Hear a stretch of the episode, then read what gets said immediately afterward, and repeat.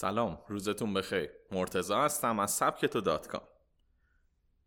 چگونه برای افراد قدرتمند جذابتر باشیم؟ افراد قدرتمند همه جا هستن. مثل یه مهمونی یا یه کنفرانس مهم. شاید نیاز ما به اونها از جنس سرمایه گذاری روی پروژه اون باشه. یا یک راهنمایی که می‌تونه کمک بسزایی به ما کنه. اما چطور باید اونها رو تحت تاثیر قرار بدیم؟ حتما شما هم افرادی رو دیدید که به راحتی می‌تونن نظر افراد قدرتمند رو جذب کنن و به راحتی سر صحبت با اونا باز کنن. با سبکتا همراه باشید تا تو ادامه راز موفقیت اونها رو بررسی کنیم.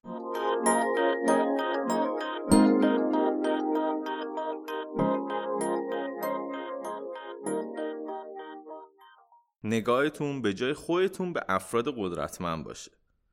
وقتی صحبت در مورد ایجاد ارتباط با یه فرد قدرتمند میشه اول نیازهای خودمون تو ذهن میاد.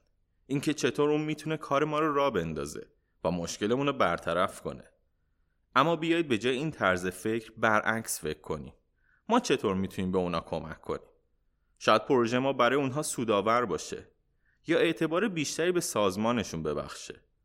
تا زمانی که شما برای اونها نفی نداشته باشید انتظار کمکی هم نباید داشته باشید. این بار برای ایجاد ارتباط یه مقاله در مورد فواید پیشنهادتون بنویسید و برای اونها ایمیل کنید. اعتماد به نفستون رو تقویت کنید. توی یه سمینار در حال ارائه سبکتو به حضار داورا بودیم.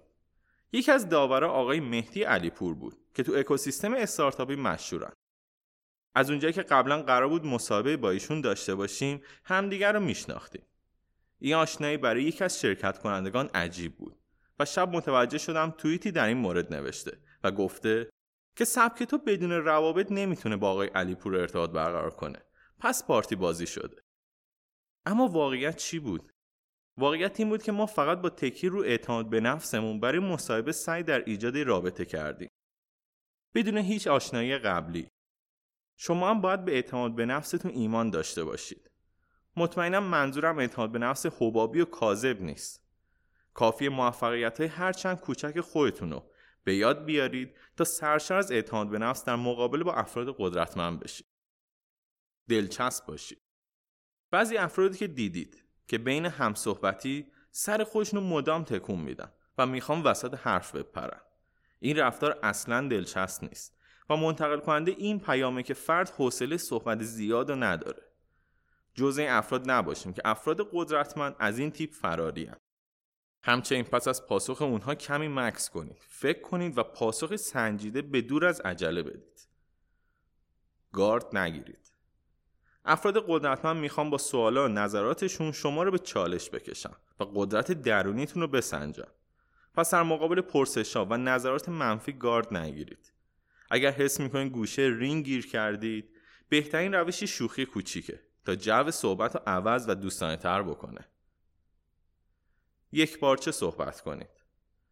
بعضی وقتا افراد به خاطر استرس یک بارچگی کلام خودشون از دست میدن و می‌خوان بیشتر مطالبشون رو تو زمان کم به مخاطب ارائه بدن. اما این نوع سخن گفتن به خاطر اینکه هر جهت یه قسمت کوتاه گفته میشه به نظر شنونده گوینده خودش هم متوجه نشده دقیقا چی گفته. سعی کنید با حفظ یک روند و با سرعت مناسب صحبت خودتون رو ارائه کنید. و آخرین گزینه. مورد اطمینان باشید. وقتی در مورد خودمون قلوب می‌کنیم باید اینو بدونیم که فرد شنونده به سرعت اونو تشخیص میده و مهر بیاعتمادی می‌زنه به ما. این اتفاق یعنی از بین رفتن تمام تلاشامون. پس سعی کنیم همیشه رو راست باشیم و از بزرگنمایی خودداری کنیم. تو آخر پادکست هم می‌خوایم بریم سراغ ترک قیام.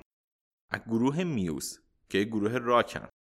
این ترک سال 2009 منتشر شده. و پیشنهاد نیوشا به ما بود. با هم گوش می‌کنیم.